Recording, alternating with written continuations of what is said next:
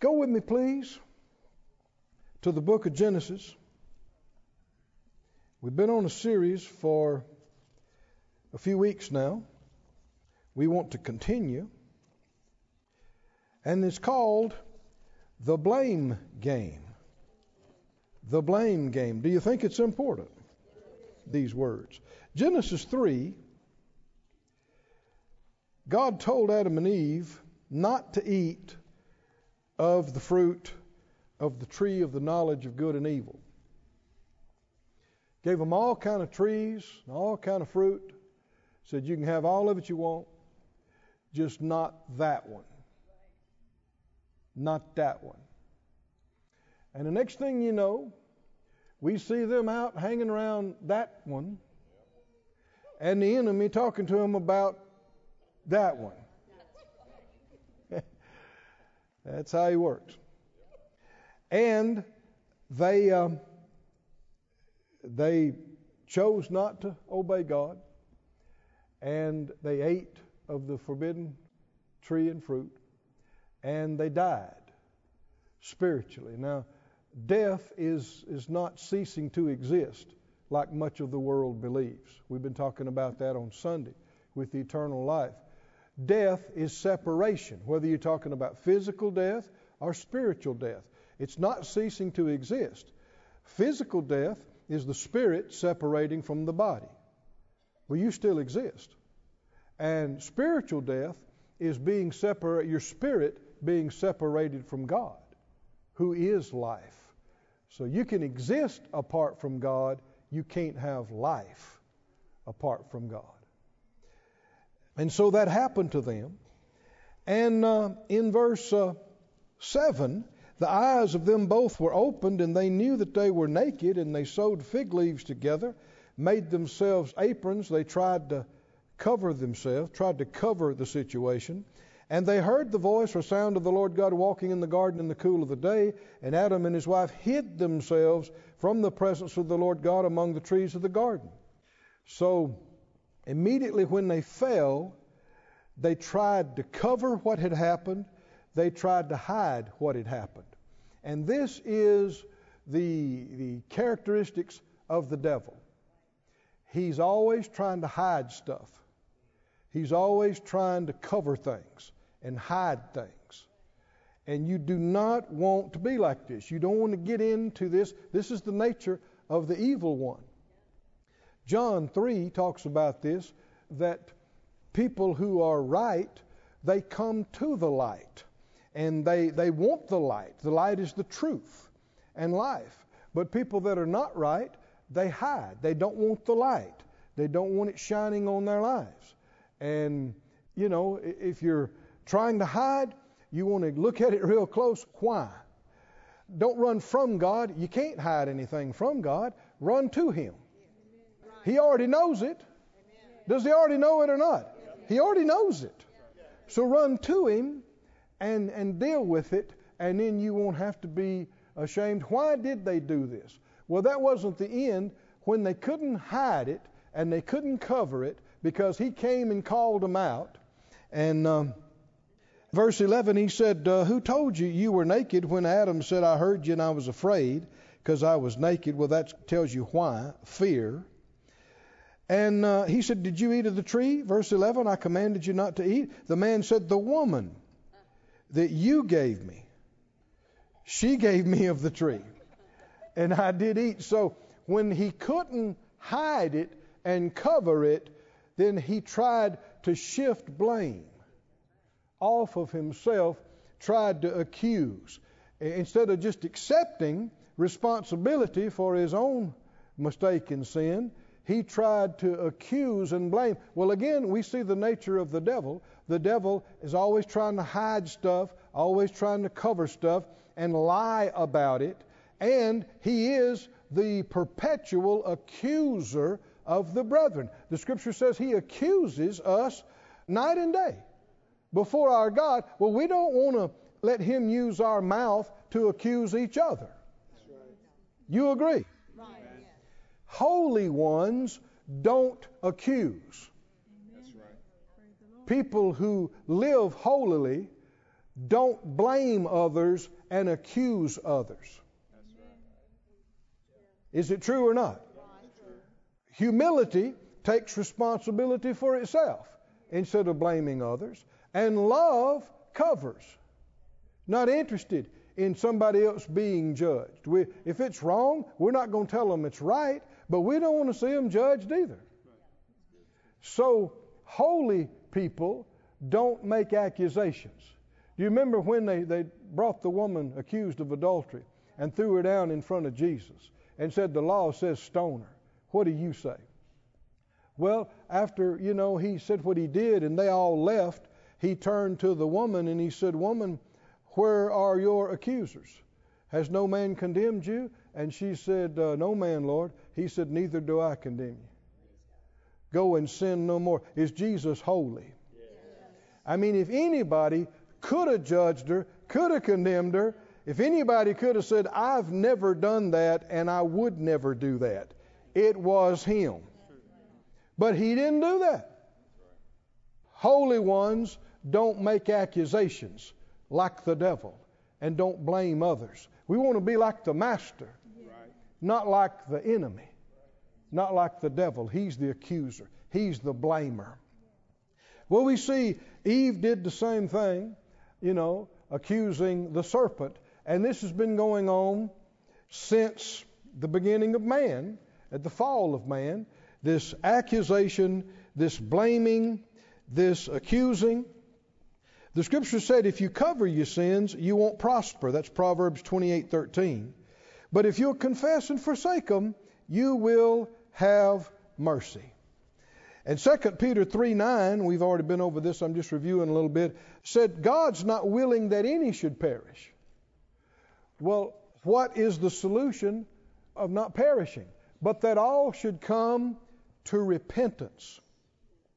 Repentance uh, I'll just say, in, in some circles in recent times, repentance has been treated lightly and even some wrong things said about it. Repentance is one of the greatest things you'll ever hear about in your life. It's how you got saved, it's how you got born again. No repentance, no salvation. No repentance, no deliverance. No deliverance from perishing. Thank God for repentance. Uh, the Bible calls it a gift. It's a gift. It's a gift. And uh, in order to repent, you have to be honest. You have to acknowledge that, you know, how, how are you going to receive forgiveness for something you won't even admit you did? Can you see the problem? And it's not about receiving condemnation. It's about being quick to acknowledge the truth. And if the truth is, I messed up, I violated light, I did something I knew I shouldn't do, I didn't do something I knew I should do, I need to confess that. Not to get God to stop being mad at me. Not to, not to get God to do something to justify me. Jesus has already taken care of that. He has. But just because He's taken care of that doesn't mean I've received it. Are y'all with me, friends? And so being quick to acknowledge that I've messed up, that I've missed it. 1 John 1 9, confess my sin. Being quick to do that. Again, it's not trying to appease God. He's already been appeased by what Jesus has done. But I've got to do something about my own heart. If I violated light, my own heart is condemning me and bothering me. Uh, and so I got guilt, or I got shame, or I got fear of punishment and judgment. How do I get rid of that? I need to confess. I mean, if I hadn't done anything wrong, there's nothing to receive for about. Can you see this? You got to acknowledge that you missed it. You got to be honest. If you haven't taken responsibility, have you repented? No. Did you hear that question? The answer is no. If you haven't taken responsibility for anything that you did, You haven't repented. Oh, but friend, the price has been paid, and there is a fountain filled with blood. And that blood never loses its power. Hallelujah. And He has paid the price for everything. But if that's all that forgiveness and righteousness and salvation is based on, then every one of the billions of people on the planet will be saved, no matter how much they blaspheme God or what kind of false gods they worship and serve, because He paid the price. But that's not true. I said, that's not true. Jesus said it's not true. He said there's a broad way that's going off into destruction, and there are many on that path.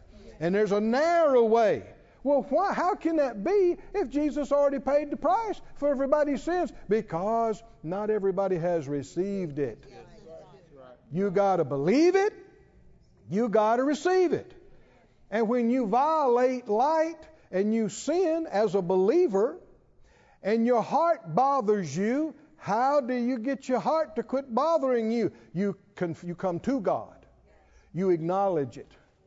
You confess it. You take responsibility, but you don't receive condemnation and live in shame for the next weeks or months. You immediately receive cleansing and washing and the righteousness of Christ. Amen. And if you believe that and you receive it, your heart will stop bothering you your conscience will be cleansed. Hallelujah. By the blood of the Lamb.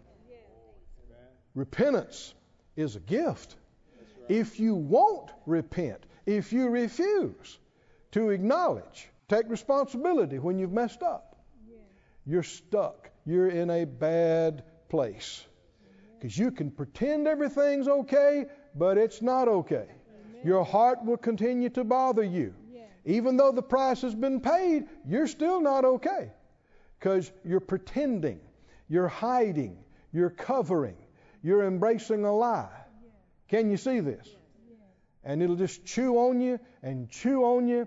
It'll interfere with your fellowship with God. He still loves you. He hasn't thrown you away. Your name's still in the Lamb's Book of Life, but it will mess with your fellowship with Him. And it'll mess with your fellowship with other people. And anybody who said that's not true, I don't know what Bible you're reading. And I don't know what kind of life you're living. Because anybody that's gone any distance with the Lord knows what I'm talking about. If you'll be honest. You don't get anywhere playing games or pretending. One of the ways that um, the enemy tricks people into not repenting is by legalism and by being technical. We've already covered this and talked about it, but I'm going to look at it some more. Remember the man that came to Jesus and asked him some spiritual and scripture questions and uh, about loving your neighbor as yourself. And you remember what he said afterwards? He said, Yeah, but who's my neighbor? and he doing this, he's trying to justify himself. Now, no doubt, let's examine this. Why would the man even say that? Why would he bring this up? Why would he make this an issue? Because his heart is bothering him about some things he should have done for his neighbors, people that he were around and close, but he, he yielded to his flesh, he didn't do it, and instead of just repenting, to God and to them, he's getting technical about, well, were they really my neighbor? Really my neighbor. And that's when Jesus told him about the Good Samaritan. And of course, they thought Samaritans were bad. They didn't know to have dealings with them. But Jesus showed him that this Samaritan was much more a neighbor to this man than a priest or a Levite was on that occasion, and he said, Well, it, he was a neighbor. He said, Well, you go and do likewise. Playing games, that's why part of the name of the series is The Blame Game. Because part of this is playing games about being legalistic, be, being uh, technical about it. We, we see that Saul did this. We, we already talked about this, but I'm leading up to another part. In 1 Samuel 15, God told the prophet Samuel to tell Saul, he gave him a mission, a thing to do, and boy, was he detailed about what he should do in this battle. And this thing went back for years of these people that had injured the people of God, and, and it had come a reckoning time. And, and Saul did not do what the Lord told him to do. He spared all the good livestock and all the good stuff that God told him to completely eliminate and destroy. And so when Samuel finally came to meet him, Saul came out and said, We've done it. We've done the commandment of the Lord. And Samuel said, Well, what's all this livestock I hear? I hear cows lowing. I hear sheep bleeding. I, I hear goats. And do you remember Saul's response? He said, uh, They, 1 Samuel 15, 15, he said, They have brought them from the Amalekites, for the people spared the best of the sheep. And they did it to give it to God. Now, this is where that phrase came from. The Lord said through Samuel, Does the Lord have as great pleasure in sacrifices as he does in obeying the Lord?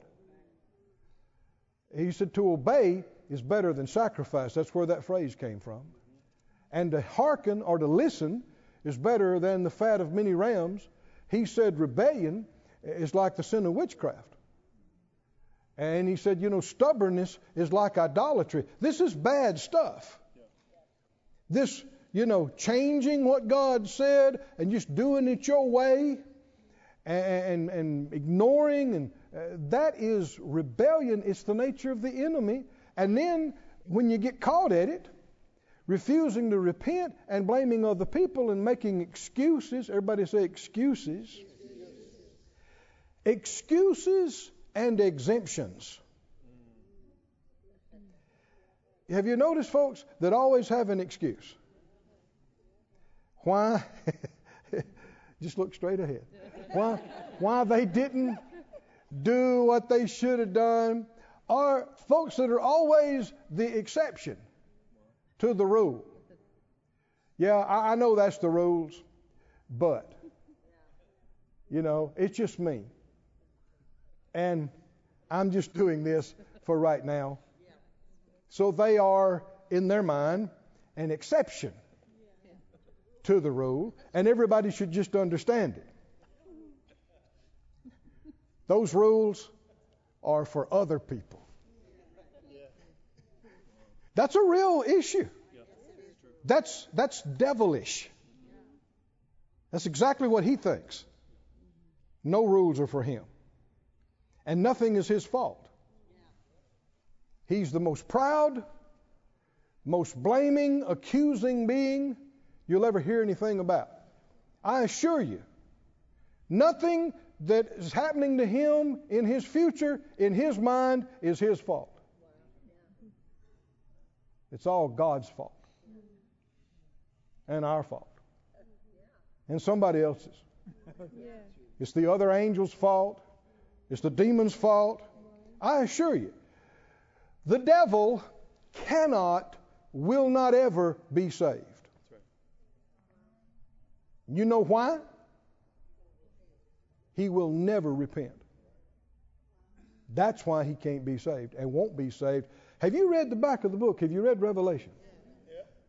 Did you see that there's coming a time when he's going to be bound yeah. for a thousand years, yeah. chained and thrown into a pit? And so he'll have a millennia to think about what he's done. And have you read what happens as soon as he's let out? Yep. He's going to be let out for just a little while. You know what? The first thing he does? He goes and stirs up a global rebellion against God. What, what, are we seeing? And I think some of these things is just for God to show us. It wouldn't matter how many millennia he had, it wouldn't matter how many millions of opportunities he had, he is never going to take any responsibility for his own sins and rebellion, he will never repent. Amen. So he will not be saved. He cannot be saved. This is the absolute worst place anybody, demon, angel, human being, devil, anybody, any being could ever get in is becoming so rebellious and stubborn that you won't repent. Stiffening your neck and hardening your heart and refusing to listen, refusing to be corrected. That is the worst thing that could ever happen to you. I know that's a big statement. Why? Because anything else, God can fix. So He can fix that too. The only way He could fix that is to override your will. And He's not going to do that. The only way He could fix that is to control you. He's not going to do that. So that's a place where not even God can help you. Isn't that, wouldn't you agree? That's the worst place you could ever be in. And whose fault is it? Who's preventing the devil from repenting? Who's preventing human beings? There are billions of them on the planet right now. They wouldn't acknowledge that God is real if you held a gun to their head. They are so adamant, they are so full of venom against God, against us. What's amazing is in good times and easy times, a lot of these people, you couldn't even get them to acknowledge that God exists and that He's real. But get some bad times hit, and they're mad at the God they say doesn't exist, blaming Him. That is the nature of the evil one. And that is being unrepentant, which means you are not delivered from perishing. That's how you perish. That's how you go down. That's how you're destroyed. But see what happened with Saul. Let me just fast forward a little bit. This was Saul's undoing. He never recovered from this. He lost his place as king. He lost his kingdom. He lost his peace. He lost his sanity. He lost his family. He lost his life. He died young. He died wrong. You know why? Would not repent. Would not. And even though at the end of this chapter he said some things that sounded like repentance, but you can tell it wasn't. You can even say the right words, but it's always about the heart, isn't it? And if it's really from the heart, you'll see changes in the life. But notice what he said. He said, they. Everybody say they. And then he said, the people. Them. You know, the people. They. Have you ever heard this? Well, you know how people, the people, them, they. Watch out when you start using those words yourself. You need to sneak up behind yourself and listen. When you start talking about well, yeah, but yeah, but they, yeah, but he, yeah, but she, yeah, but yeah, but then the people, yeah, but are you blaming them for your problems? Are you refusing to accept responsibility for what you've done? When's the last time anybody heard you say out loud, it's entirely my fault? Nobody else's. It's my responsibility. I messed up. I caused the problem. When's the last time somebody heard you say that?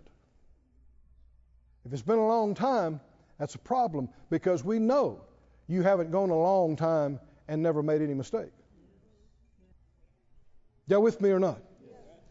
We don't want to be quick to receive condemnation. We've already talked about that. We do want to be quick to acknowledge the truth and be honest. And we never want to embrace a lie and try to hide and try to cover or try to blame somebody else. Go with me, please, to the book of Exodus, I believe it is. 32. And I did all that to get you here. Before you read this, let me let me read you this other thing here that the Lord said in Ezekiel. Man, I like this. There are so many rich things. If you ignore your Old Testament, you do so at your own loss. Because there's so much revealed in here about the character of God and who He is, and He never changes, ever. Our access to Him has changed, but he, He's the same. And listen to what He said in Ezekiel, talking to His people who had been so rebellious and who had just done everything except obey Him, and judgment was about to come on them. And listen to what He says in 1823. He told them through the prophet all these bad things are going to happen, but then he pled with them to repent. He said in verse 23, Have I any pleasure at all that the wicked should die, says the Lord God, and that he should, uh, not that he should return from his ways and live? Does God get any pleasure out of people being destroyed? None. Anybody that, that inferred that he does, they don't know him. He's a good God. Is he? He's love itself. He's kindness and compassion itself. And anything that ever, you know, anybody implied, well, how can a good God do this? Or how can a good God let this happen? You don't know the whole story. You don't know what you're talking about. I assure you, the scripture is true when it said, Yea, let God be true and every man a liar that you might be justified when you are condemned or judged. It's going to be seen. Most of it's not seen in this life, but past this life, it'll be seen and revealed how merciful God was, how kind He was, how good He was, and people that railed at Him, and people that shouted and accused Him and blasphemed Him are going to be silenced. They're going to see what really happened and why it happened, and their mouths will be shut. And everybody will acknowledge the Lord was more gracious and merciful than we would have ever imagined him to be. He was so kind. But people were so rebellious and so stubborn and so disobedient and absolutely refused to believe him and listen to him and obey him. And if you do that long enough, destruction comes. But he is good. He said, Do I have any pleasure at all that the wicked should die? Verse 30 Therefore, I'll judge you, O house of Israel, every one according to his ways, says the Lord. Repent.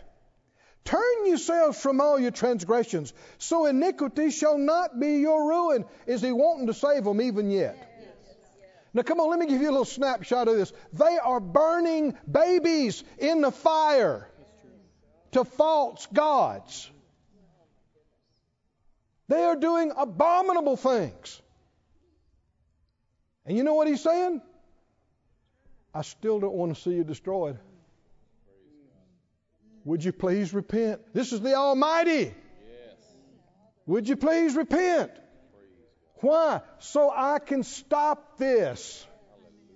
When people in blasphemy and arrogance say, well, well, how can a good God allow all these things? You're asking the wrong question. You don't understand anything. The question is, why hasn't He been able to protect you from all of it? I assure you, that's His will. He's a good God. It's not his fault. It comes back to the defiance and rebellion of man and the work of the evil one. That's why they're stealing and killing and destroying. God has been merciful to our country. I know we've had some problems. I assure you, it could have been far, far worse.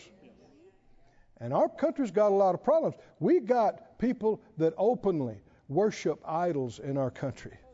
They worship the devil. How many innocent babies have been slaughtered? I mean, on and on and on and on. And yet, for the church's sake, for his mercy's sake, for his grace's sake, he said, If you'll call on me, if my people, Even if other people are not doing if my people, called by my name, will humble themselves and acknowledge and admit. Read the, read the prayer of Daniel sometime. Man, Daniel repented on behalf of his nation. He wasn't acting like nothing wrong had been done that would have opened the door and allowed these things. He acknowledged it. He repented. He said, he said to the Lord, You are righteous, and we are not. We've done this and we've done that and we've done the other. Why? So the Lord said, Don't give the devil any place. He's always looking to steal, kill, and destroy. Oh, but God is merciful. And even when people have been the most defiant and rebellious, what does He say? Even when He's warning for the 50th time, if you don't change, this is going to happen. Still, He's saying, Repent. Repent so we can stop this. Repent so we can prevent this. If you'll change in your heart, I can change what's going to happen. God is saying. Whoo. He said, Cast away your transgressions where, where you've transgressed. Make you a new heart and a new spirit. For why will you die, O house of Israel? Verse 32 For I have no pleasure. He says it again. He says it some three times through here. I have no pleasure in the death of him that dies, says the Lord God. Wherefore, turn yourselves. In other words, repent, and you'll live. Repent, and you'll live. Hallelujah. You know, uh, we had an instructor at Rhema back years ago, Brother Mel Piper, and uh, he taught us on. Uh, it was some kind of Old Testament study. And we were looking at, you know, judgment after judgment after judgment. And he just paused because it was a little tense in there one day. And he said, Let me give you some advice. No matter what, something, how something seems to you, you understand it. He says, always stay on God's side. That is some excellent advice. What? That, that don't seem right to me. God is right. Everything He does, everything He doesn't do. Everything He does, everything He allows. He is completely righteous, fair, good, and merciful, and compassionate. And if it doesn't seem like that to you, there's something wrong with you. That's right. Something wrong with how you see things. It just means you don't know much. How many you could acknowledge that you've been alive about half a thimble's worth, and He is the Ancient of Days and knows everything, that you, there's some things you might not understand and see. But when we do see that we've missed it, tell me how we avoid problems, how we avoid giving the enemy access, how we avoid destruction. If you'll judge yourself. New Testament scripture. If you'll judge yourself, he's writing to the church at Corinth. If you'll judge yourself, tell me some of the sweetest words you ever heard in your life. You won't be judged. Whoo! Somebody says, well, you, you sowed it, you're going to have to reap it. Not if you'll repent and accept that Jesus reaped it for you. You won't have to reap it, even though you sowed it. Well, you, I made my bed hard. I'm just going to have to lay in it. Not if Jesus made you a nice bed. And you can say, no, I'm going to sleep in Jesus' bed. I'm not going to stay in the little hard bed that I made. He laid on the hard bed when he went to the cross. He paid the price. He reaped what we sowed. But if you won't repent, you'll have to reap, even though it's already been taken care of. Aren't you glad the Lord helped you to see, to come to Him? Okay, back to Exodus. Man, if I don't quit taking these side journeys, we'll need another hour. Exodus 32, notice what happened here because this is, a, this is sort of, such a picture of what we're talking about. God doesn't give, is not able to manifest His grace to everyone. Do you remember James says He resists the proud? Remember that? But gives grace to the humble. Does everyone experience and enjoy the grace of God? No, they do not. We talked about Esau and how he, the Bible said, he failed of the grace of God, came short of the grace of God. Why? He wouldn't repent. Same sad story. Who gets the grace? The humble, not the proud. Well, that's one of the characteristics of pride is being ashamed, not wanting to take responsibility, wanting to hide, wanting to blame somebody else. But one of the biggest characteristics of humility, one of the biggest, is honesty. Honesty. And uh, the more honest you are with God and, and with people, and the quicker you are to act on that and express it, the quicker grace flows to you. Did you hear that, child of God? The quicker you are to humble yourself and be honest, the quicker grace manifests. Because it's here, it's bought and paid for, it's available, but you don't enjoy it just because it's available. But the moment, I don't care how grievously you've messed up, it is amazing what God will forgive if you'll repent. I mean, it, it's, it's astonishing, is what it is. It's astonishing how evil somebody can be. And if they really from their heart repent, God will wash them and cleanse them and take them in His arms. Whew. It's astounding what He'll forgive and cleanse and wash. But you got to, you know, how you going to receive forgiveness? You won't even admit you did anything. Got to repent. The quicker. This is actually an answer to some situations into why some things are taking so long. Why have some things taken so long? In many situations, it's because people have taken so long to repent. It's not that God wants it to be delayed, it's just you don't get in the receiving mode.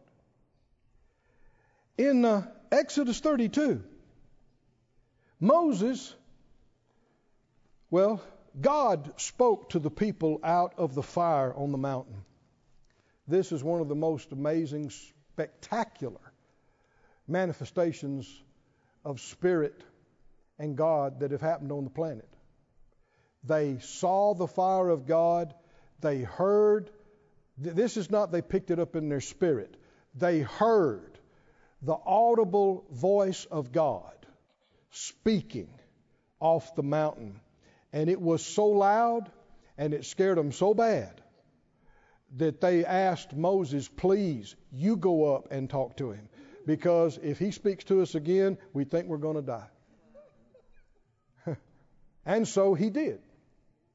And that time he was up there with God 40 days and nights. So, what, you know, a month and a half or so, less than two months. And uh, it says, verse 1 When the people saw that Moses delayed to come down out of the mount, the people gathered themselves together unto Aaron and said to him, Up, make us gods. You know, the first of the Ten Commandments. Number one. Anybody know? That's what God spoke out of the fire on the mountain you're going to see something again here. The tree, the tree the Lord told him not to eat of. That's the one you see him hanging around.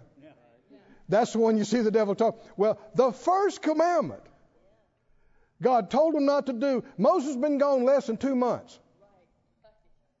And the consensus is what we need to do is make us some new gods. Let me just read it to you. Exodus 20.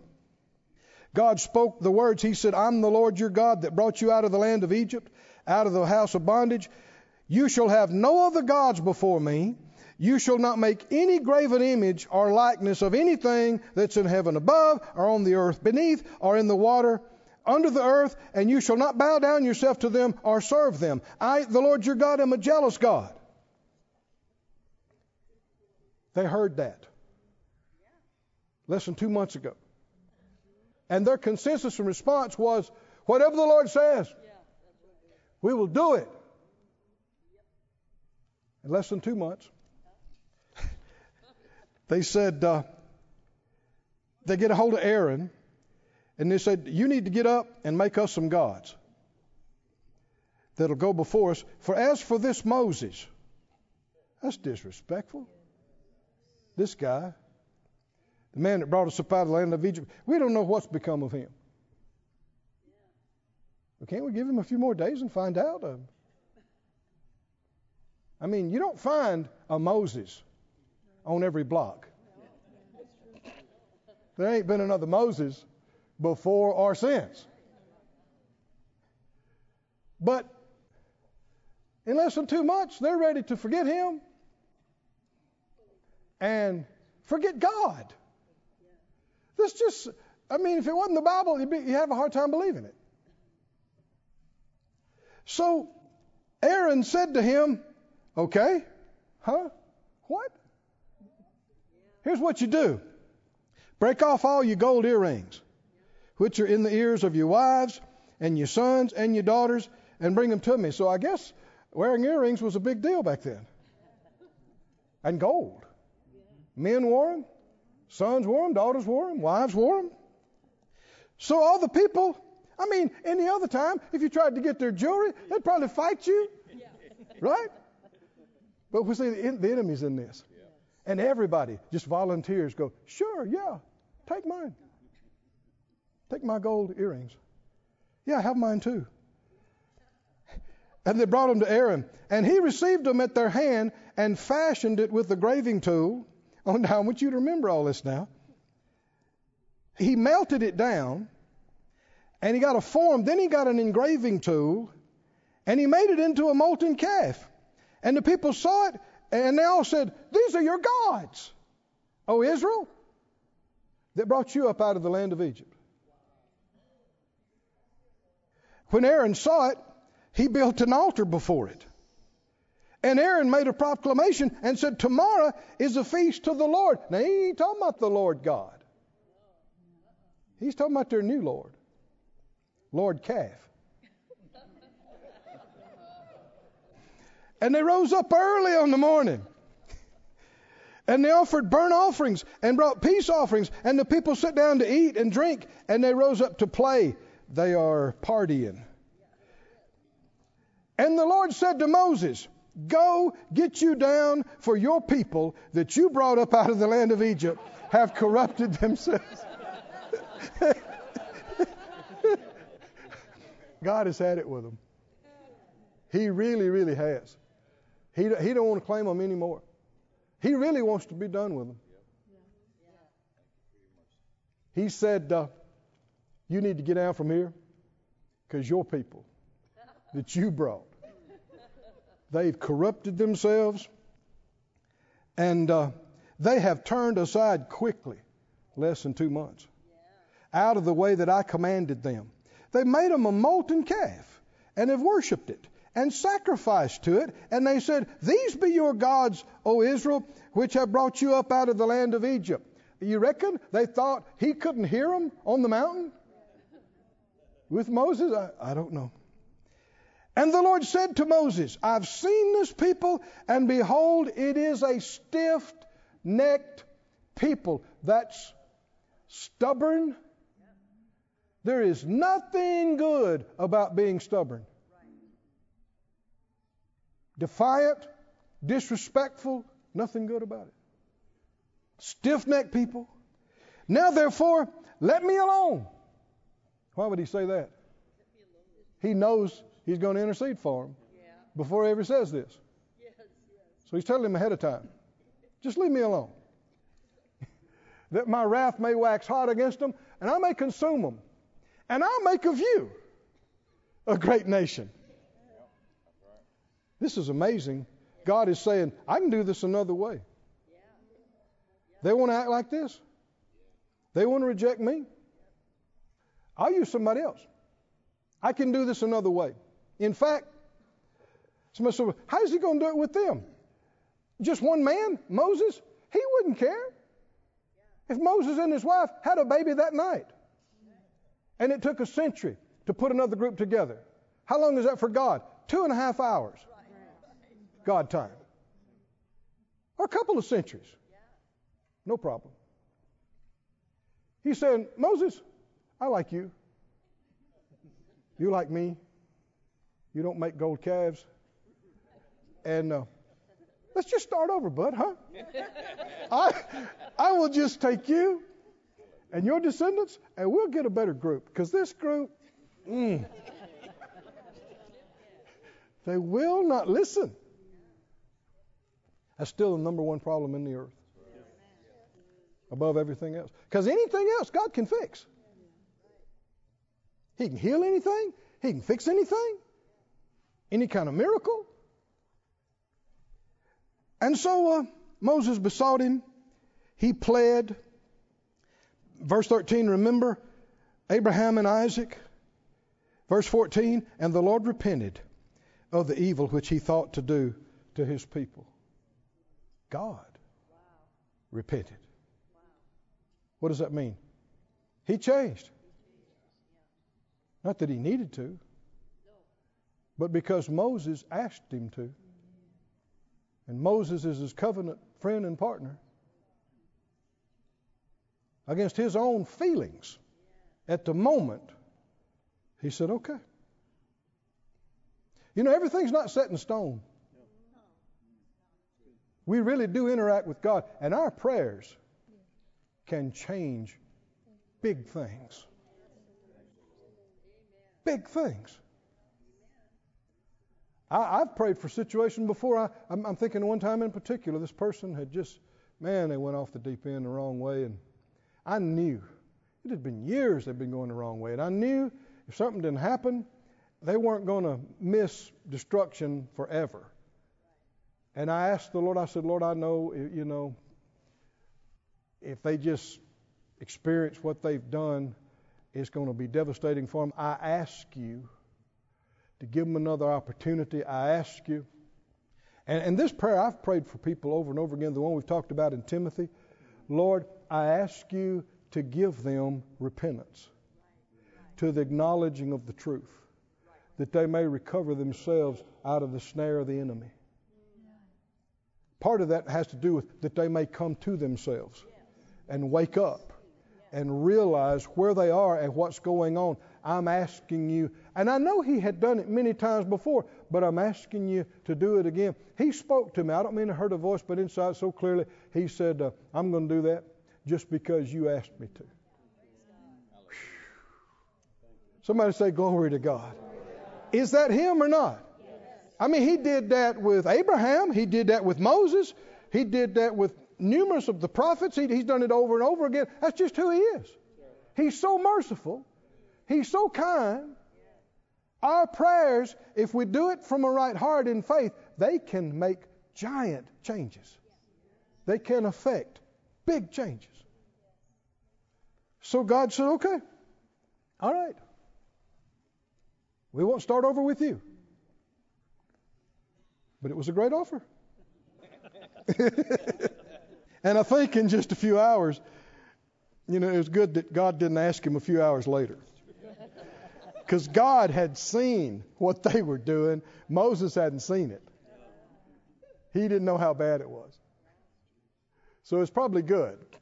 No, I know it was good that he prayed and talked to God before he saw it. And the Bible said that uh, Verse 15 Moses turned and he went down the mountain and had the two tablets of testimony in his hand. The tables were written on both their sides. On one side, the tables were the work of God, the writing was the writing of God. This is supernatural. God created personally these tables, and he engraved them personally.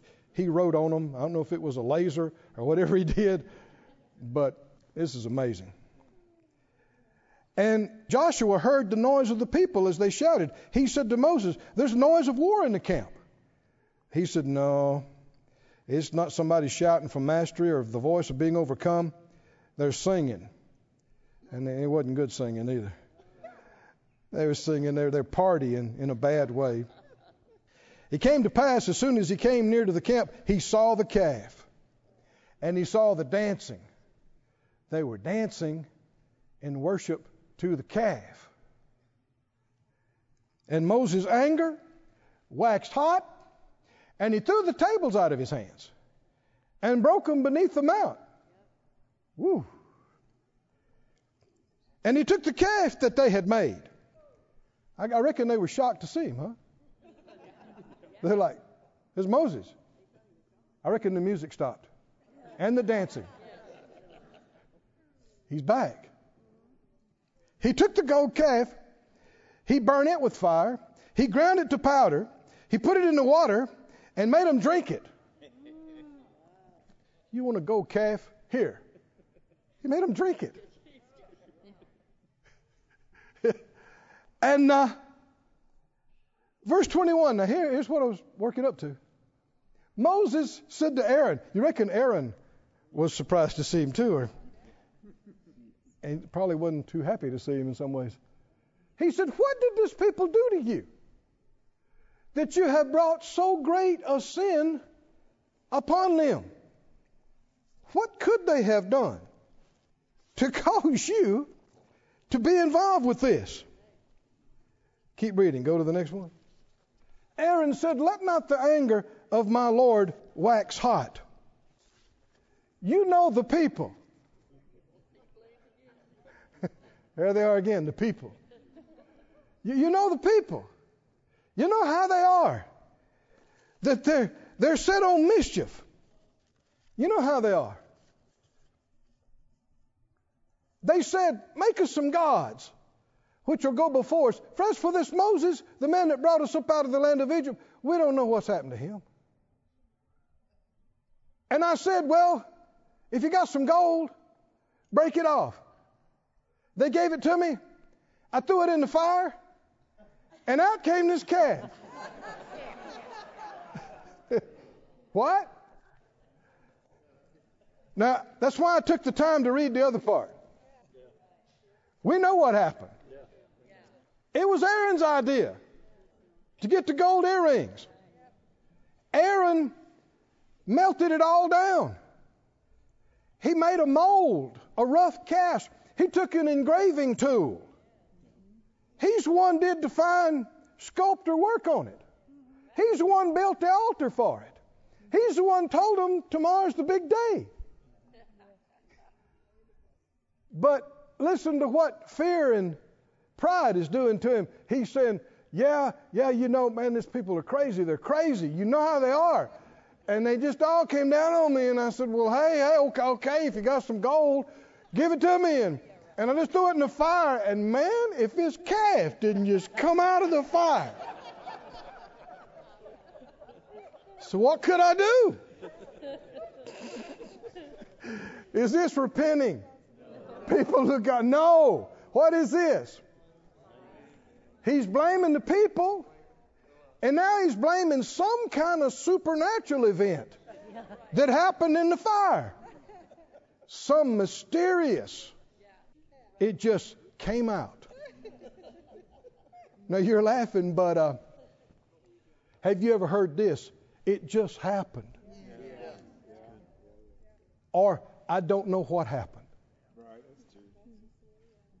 I was there and we were talking, and next thing you know, it just happened. You're not repenting. You're playing games. Right, right. Yeah, but you know, my friends or, or my spouse or, or mom and them, the pastor and them, they didn't have no time for me and, and, and I was hurting and they knew I needed help and they wouldn't they wouldn't talk to me and, and then next thing you know, you know, Joe showed up and we were just talking, having fun. Next thing you know, I was high and drunk. I don't, I don't know what happened. I just I, I, I sat down and this, these drugs were in my hand. I just, or you know, I got mad, and next thing you know, they were in the floor, and I had blood on my fist. I, it just, you know, I didn't mean for it to happen. You haven't repented either, and you won't get help and grace as long as you keep playing games and lying And be it, come on, can you see the problem here? This is how the devil works, always trying to be technical, always trying to be legalistic and, and, and then lying and hiding and, and shading. Even if they say the right words, they are not repenting. And they won't get help. They won't get grace. You know another big thing that you see here? Aaron didn't do well without Moses. You see the influence and the stabilizing force that Moses was in his life. Because as soon as Moses is not there, I mean, it hadn't been two months. And Aaron is not strong enough in himself to stand up and say, No, this is not right. He gets sucked in to the, you know, rebellion and junk of the people. Friend, we should thank God every day for our godly influences. If you will go and stay where God sends you, and you will stay hooked and under the godly influences He's put in your life, there's safety there. There's protection there. And you can imagine year after year and decade after decade, if you stay, you can imagine, well, man, you know, I, am just rocking through life here because I'm so strong, and you you don't realize how much of their influence is helping you yep. until you're pulled out of it and away from it and removed from it, and then we find out how much faith you have and how strong you are. And a lot of times it ain't good. Amen. You'd have thought Aaron would have been pretty strong. Right. He was there with Moses and all those miracles with Pharaoh. Yeah. He was the mouthpiece. Yeah. Right? right? He's seen the fire. He's seen the lightning. He's seen the glory. He's been there. But come to find out, it was Moses whose faith was the stabilizing factor. That's right. Can you see that? This is why the devil's always trying to separate you from where you're supposed to be and from the people you're supposed to be around. Why? Because he knows that, you know, in many cases, you're not as strong as you think you are. And if he can separate you off from them, and even though you might do okay for a few months, it turns into a couple years, three years, five years. You're not getting fed. You're not around the influences. You're not in, in the environment. So many fall. Go where you're sent. Stay where you're stationed. No matter what the devil tries to do, do not let him separate you from those that God's put in your life that are the godly influences, the righteous influences, the stabilizing, the environment. I, Phyllis and I thank God so much. You know, God dealt with us to leave home. We'd never left home before. And go out to Broken Arrow. We didn't know where it was. And people were trying to tell us, do you have to do that? And we didn't know that we had to, but in our heart, we knew we had to.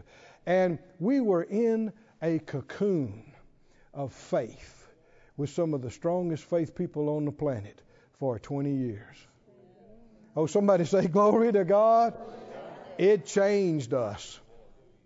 It changed us. And in that time, we grew. Uh, we got to know God for ourselves. Hallelujah. Strong enough that, you know, now the Hagin seniors, they're both in heaven. But now, Phyllis and I are still in the ministry, but we're not folding at every little thing. Hallelujah. Because we have come to know Him for ourselves, and now He's having us to be that stabilizing factor in other people's lives. Well, that's His will for you too. for you to become strong and become that strength and that influence for God and help create that environment in your home, in your workplace, in your business, everywhere you go. When you walk in, Jesus should walk in. The Spirit of God should come in. Can you say amen? Oh, praise God. Praise God. Praise God. Praise God. Praise God. Go to Psalm 32 in closing, I think. Whew, the Lord's helping us. He is helping us. The book of Jonah, you go to Psalms, now I'm just talking about it. But the book of Jonah, it's just four little chapters there, too, right? Isn't it? Or, I think. Short little book. And the whole thing's about repentance. The whole thing. Job, we already talked about this, 42 chapters. And the breakthrough, the miracle happened when Job repented. We see that the devil starts off in Job, the book of Job, accusing Job. Then Job's three friends come and accused Job. Job accused God of being unjust and being unfair. And for all this time, it just got worse and worse and worse, man. It was a terrible ordeal. Some scholars speculate that it happened over a period of eight months, maybe a year. I don't know that we know. But it wasn't his whole life. But it was a bad year. It was a really bad year. And the problem that made it bad and unchangeable is that Job wouldn't repent. Now, he was a good man. He was a righteous man in so many ways, but read it carefully and you'll see. He said a lot of unkind things about God. He challenged God. He wanted God to come talk to him so he could plead his case with him and demand of him what he had ever done to deserve any of this. He accused God of being unfair, unjust. Well, God showed up in a whirlwind.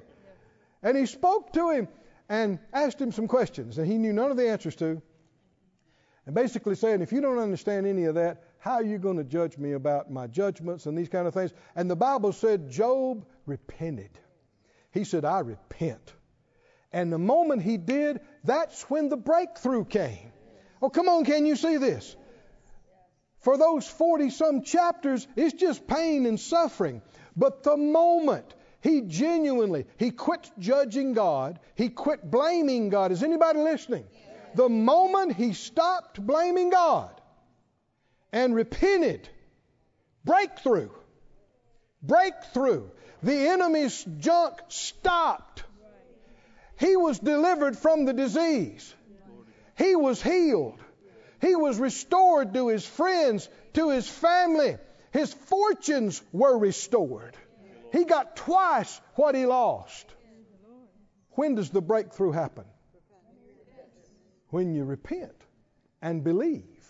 When you humble yourself and believe. Yield yourself to God. Well, what if you're slow to repent? Then things are going to be slow to change. Job's breakthrough came the moment he genuinely he quit blaming God and he repented. Notice in Psalm 32, you'll see this. Psalm 32, verse 1. Blessed is he whose transgression is forgiven. Somebody say, Amen. amen. Whose sin is covered. Now that's Old Testament. New Testament, whose sin is washed away. Keep going. Blessed is the man to whom the Lord imputes not iniquity, and in whose spirit there is no guile. The empowered state is the cleansed, forgiven, right fellowship state. Verse 3 When I kept silence, my bones waxed old through my roaring all the day long. That sounds like Job, don't it? He used some of this kind of language. For day and night your hand was heavy upon me. My moisture is turned into the drought of summer. Selah. And then when, uh, when did the breakthrough come? I acknowledged my sin to you. My iniquity have I not hid. I said, I'll confess my transgressions unto the Lord, and you forgave the iniquity of my sin. For this shall every one that is godly pray to you in a time when you may be found. Surely in the floods of great waters they shall not come nigh to him. As long as he was quiet, as long as he hid, as long as he covered, it just got worse. Come on, can you see that picture here? It just got worse. It got worse. That's what happened with Jonah. Jonah, God gave him a clear directive go preach to Nineveh, told him exactly what to say. And he took off the other way. You know he's not doing good in fellowship. Then he gets on a boat with a bunch of heathens. How fun is that? Then they get in a storm. Worst storm have any of them ever seen. It's so bad, everybody's sure they're going to die. Then he tells them what happened, and they throw him overboard. Is it going from bad to worse? Come on, help me out. Why? Why does it keep getting worse? He's running from God. He's trying to get away from his call. He's trying to hide and cover what he should be doing. He won't acknowledge it. He won't admit it. So he gets thrown overboard in a storm in the ocean, and you think it couldn't get any worse. But it does. He don't just drown and it's over. Something swallows him. How awful must it have been inside the digestive system of some giant marine animal? Dark? You ain't seen dark till you're inside the stomach of something way under the ocean. He said the seaweeds were wrapped around my head. Smell? But you know when his breakthrough came? Come on, help me out. Have you read it? He repented. Is there anywhere too low, too awful, too dark for God to hear you when you repent? Is there anything too bad for him to get you out of? He repented. He said, God, I shouldn't have done it. I shouldn't have run from you. I'll go, I'll go. And so God spoke to this fish, this animal, and he cruised up to the beach and just vomited him up. Now, how unpleasant was that? On the beach towards Nineveh. I just go through that to say, as long as he wouldn't acknowledge what he's doing, as long as he's stubborn and won't repent, it got worse. And then it got worse. And then it got worse. And then when you thought it couldn't get worse, it got worse. But in Jonah's language, from the belly of hell. Actually, Jonah in the belly of that animal is a type of Jesus in hell. It was awful. But you can't get out of God's sight. And you can't get too stinky. and too wrapped up and too confused and too messed up. If you, or is anybody hearing the Holy Spirit say anything? If you will fall on your knees and humble your heart and quit playing games and quit trying to blame the people and tell stupid stories about it just happened and this calf just came out. If you'll get real and get honest and get genuine and repent, He will hear. He knows when you're through playing games. He knows. And He hears and He goes, okay, finally. Finally. And that's when miracles are going to start happening. Come on, can you see that? Breakthroughs, deliverance, healing. You're going to come out, you're going to come out quick. You're going to come up, you're going to come up quickly. But why do a lot of things take so long? Because so many are so hard headed and just will, just put it off till tomorrow. And a lot of folks, they won't repent until it gets really bad.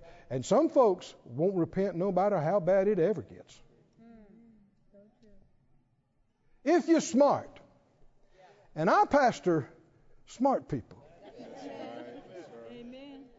Oh, you should have said strong amen on that. I, I, I, I don't pastor a bunch of dummies. I pastor some intelligent, bright, sharp, good looking, very rich, major blessing people and smart people when they miss it. They don't wait till tonight. They don't wait till tomorrow. They don't play games. They don't blame other people. They run not from God, they run to God and they admit it. They humble themselves. They don't hide anything. They admit it. And when they need to repent to people, they repent to people. They come and say, they don't make excuses. They come and say, I, I shouldn't have talked like that to you. I shouldn't have said that. I shouldn't have done that. And you don't then mess up a good repentance by saying, but it's because of this, because of. No, no, no, no, no. It's my fault. I messed it up. And, and, and there's no excuse. Um, I've asked God to forgive me. I made it right with Him. Uh, of course, it's up to them if they want to forgive. They don't have to forgive. But I'm repenting. I'm not making any excuses. Friend, the moment you genuinely humble yourself and get honest and repent, I'm telling you, grace flows. God gives His grace to the humble. It'll flow to you. People that might have been so mad they just want to knock you in the head the hour before, they'll look at you and something will come over them. And they'll soften. Why? Grace is working for you. People that might have told you, no, not ever, don't ask me again. Grace will come on them. Their heart will change. The way they see you will change. But as long as you play games, don't expect any favor. As long as you hide and cover and lie, don't expect any help. It's just not how it works. The grace of God has got us this far. It'll get us the rest of the way. Stand on your feet, everybody. This ministry has been brought to you today, free of charge, by the partners of Moore Life Ministries and Faith Life Church. If you would like to help send this word to others at no charge, you can become a word sender today. For more information, visit our website at moorelife.org.